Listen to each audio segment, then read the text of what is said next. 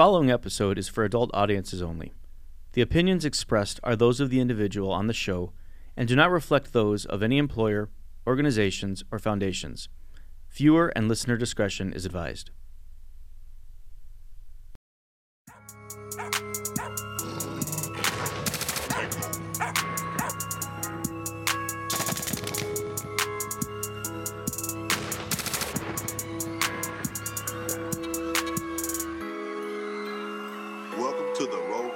Death Podcast. Pla- pla- pla- pla- pla- Platicar con la muerte.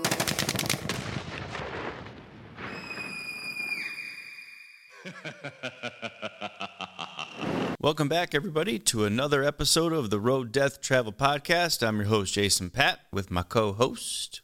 Rob Tovar. Well, buddy, how you doing? Pretty good. Pretty good. Wear my buddy's hat. Cool. What is that? 37Ts, uh, 37ts.com. You can check them out. Uh, he's a guy that does full graphic tees. They're about doing some wicked art on uh, front, back, sides, kind of something different.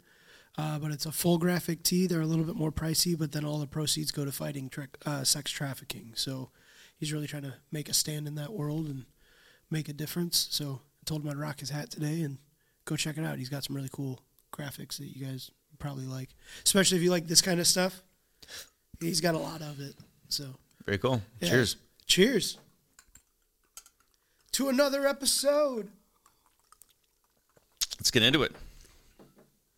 You wanted energy. I'm bringing the energy. Let's do it. Pay no attention to the 12 volt underneath me. Pavlok. Well, you ready for this one today? I don't know if I'm ready for any of these. that you know, it's funny you say that because you're like, man, does the next one get any any stranger? And I go, well, I don't know if they get any stranger, but they're all Is this why you had such a hard time finding co-hosts? Because it's like, I- don't think you guys understand the preparation that has to go into being a co-host for something as weird as this book. Like it's out there. it is, but it's pretty fucking awesome. It it is. It is. True crime junkies are gonna love you. I mean, there really isn't anything out there like this. It's, it's true. I actually have to be careful of who I have check it because it's not for everybody. It's like No, I think it is for everybody. It just some people have to read it a little slower and take it in strides. I have one friend that he reads it's about a not for- chapter a month, and I have others that faint heart. It's not for the faint-hearted. No, for sure. that's- yeah. the- this is some morbid stuff, but you know we're we're the dark humor crowd. absolutely Deathly curious. deathly, deathly curious. All right, where are we going today? well, which one do you want me to talk about? Didn't you have a weird one about a wedding? Oh, there is the wedding one. I can definitely talk about the wedding story. Oh, what was it? Wedding Crashers. It oh, Wedding Crashers is a definite good name for this one. Is it? Yeah. Oh. It's a fantastic movie. Well, This is not the movie. this is not This is the movie nobody asked for. no. Although this one could be a movie. It really could be. Well, we we got a call from a from a town that has a lot of money, which is actually kind of funny because the the place this crime scene takes place, I actually was there a week prior for another case, that case was a food poisoning case where apparently they got some shrimp that was I don't know, infected or something like that, and the guy died of like food poisoning. Huh. So it has nothing to do with this, but it just happened to be the same location. And this place is well known for like awesome food, awesome, awesome food. It's always the fish market. But I, I've, I've actually always wanted to go there, Okay. But I'm not going to go there because of Some the guy food died. poisoning death, and then this story. Fair enough. but this isn't a well-to-do neighborhood. It's in a very well-to-do neighborhood, All right. but All right. but in all actuality, uh, this has nothing to do with the food. Okay. This is just a strange story. All right. So there's a wedding that's going on. Not everyone at this wedding spoke the best of English. If I can recall, they were possibly of Polish descent, Fair enough. somewhere around that area. And so I get a call from the police department telling me that uh, somebody had died at, at during this wedding uh, they were having. I'm like, ah, that sucks. Someone, you know, someone died, and I said anything suspicious. They said, no, the guy had a grabber. But uh, anytime that someone dies unseen, it, it requires a response. Right. You know, plus obviously they don't know about this guy's doctor. They don't know anything about him. He's just some guy at a wedding, and not a lot of people really spoke English, so there was not a lot of information. So I head out there, and I show up, and I I go there, and you know the wedding's going on. The wedding's going on. You know why wouldn't it, right? You know, it was that was a lot of that going on. Nice. So they were into the fun part of the evening. Oh yeah, I mean the dancing was going on. I, Cool, You cool. know, uh, they said it was kind of an elderly Everybody gentleman. likes a wedding. They do. So I'm taking pictures of the scene and you know doing all that, and I get out and you know there was the ambulance out front. And a lot of times when you have when people die and there's it's a busy area, I've never had a death at a wedding before this, but you know sometimes when you have a busy area, whether it's a wedding or a, um, a grocery store, or someone dies, or you know a busy area, they'll take the, the dead body and put him in the ambulance. You don't want to leave it out in the public. You know, people get freaked out, and it's and it's more of a courtesy thing for the deceased and the family and stuff like that.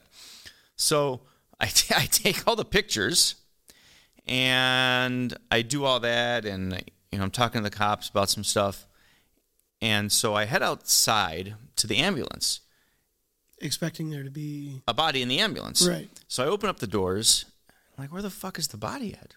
And the cops like they're like running out to get me. Like, whoa, whoa, whoa, bro, what are you doing? What are you doing? and I'm like, My "What job?" I'm like, what am I? What am I doing? I'm looking at.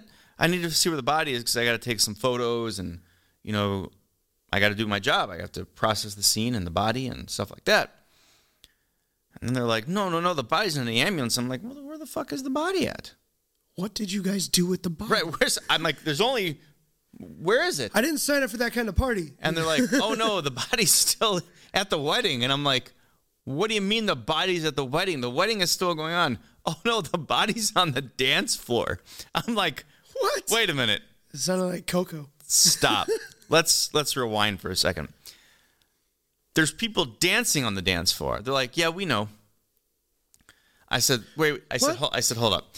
What? This is an active crime scene. You're telling me that when I was taking photos in there, you guys failed to mention that there's a body on the dance floor and that there's people around it, and then you're just allowing them to keep dancing? What- what- did did they drop it like it's hot? They were. but I, I, I literally was just like, I, I was like, I, I can't believe this is actually happening right now. So, do So you I- have photos of a dead body on a dance floor? I mean, did you take pictures of the dance floor? Well, I took pictures of the overall scene from the outside. Okay. Because I wasn't about to interrupt their wedding Right. because the body's Because the outside. body it was just a inside. general Right. scene. So you, when you go into a crime scene, you're taking pictures overall of the scene from all these different angles, right? Well, there's no reason for me to start getting up close to anything. I don't. I didn't really get details anyway yet.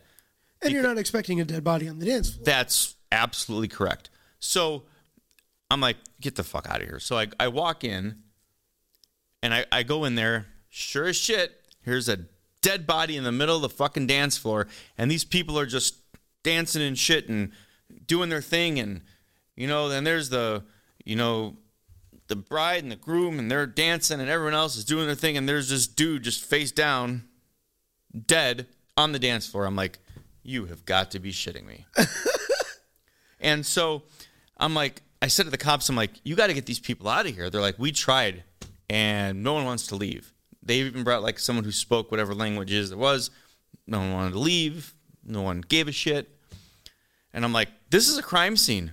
They have to leave. We have a dead body in the middle of the floor. The paramedics didn't pick up the body. You know, I'm like, this this has to stop. And the, the cops like, well, we're not we're not doing anything about this. This is just a grabber. This guy's old. He was an elderly guy. And I'm like, well, two things are going to happen. Either one, you're going to have them leave, or two, I'm going to do this my way, and I'm going to get them to leave. And then they were like, ah, how is that going to happen? I said, man, you don't want to know. But I said, let's try to get them out of here. And they're like, we're not doing that because, you know, people pay a lot of money. This is a very, um, I guess you can call it an uppity town. An affluent town. Yeah, and so uh, they did not want to get the people to move. I asked the DJ to stop playing music. The DJ pretty much told me to, go pound sand. And so I just went and unplugged everything, which obviously the music stopped. I flipped on the lights. And Everybody out. And there went that party. And so You think they were just trying to like save money and, and do the uh, I don't the know. celebration? I, I but I really couldn't believe that they were literally out there still Dancing a partying. It ended up being the, if I recall, it was like the, was the bride's uncle or great uncle or something like that. Um, and you know, so we ended up talking to the family and with through an interpreter and. It, why would you guys keep doing this? And oh, this is what he would have wanted. And it was just like weird. all celebration of lifestyle. I, I don't know if you want to call it a celebration of life, but I can tell you that it was definitely odd. Um, but just to see them out there, I mean, obviously they were all wasted, but you know, to see them all just dancing and then just see literally this dude face on the dance first, floor. just DOD, dead on the dance floor, uh, you know, and people just dancing and, and no one cared. That was the, it was just this crazy that nobody cared. There's just this dead dude out there. we, we should turn that into a shirt. DOD dead on the Dead on dance the floor. dance floor. We could. He's just some with, guy. with a disco ball and the, and the skulls right in the middle of it. I mean, it's not a bad idea. you can buy that shirt pretty soon at trdtmedia.com. So I- just, I just found it just completely odd and strange that one, it was happening. Two, that the cops never cleared it out like that, and that they allowed it to continue. I just, I thought it was nuts. So this might not be tasteful. Do you remember what song was playing when you walked in? It was in another language. I don't know. Was it like ska? Like It was not let the bodies hit the floor. I can tell you that. oh, that would have been perfect. I know. So you show up, you're taking photographs. Mm-hmm.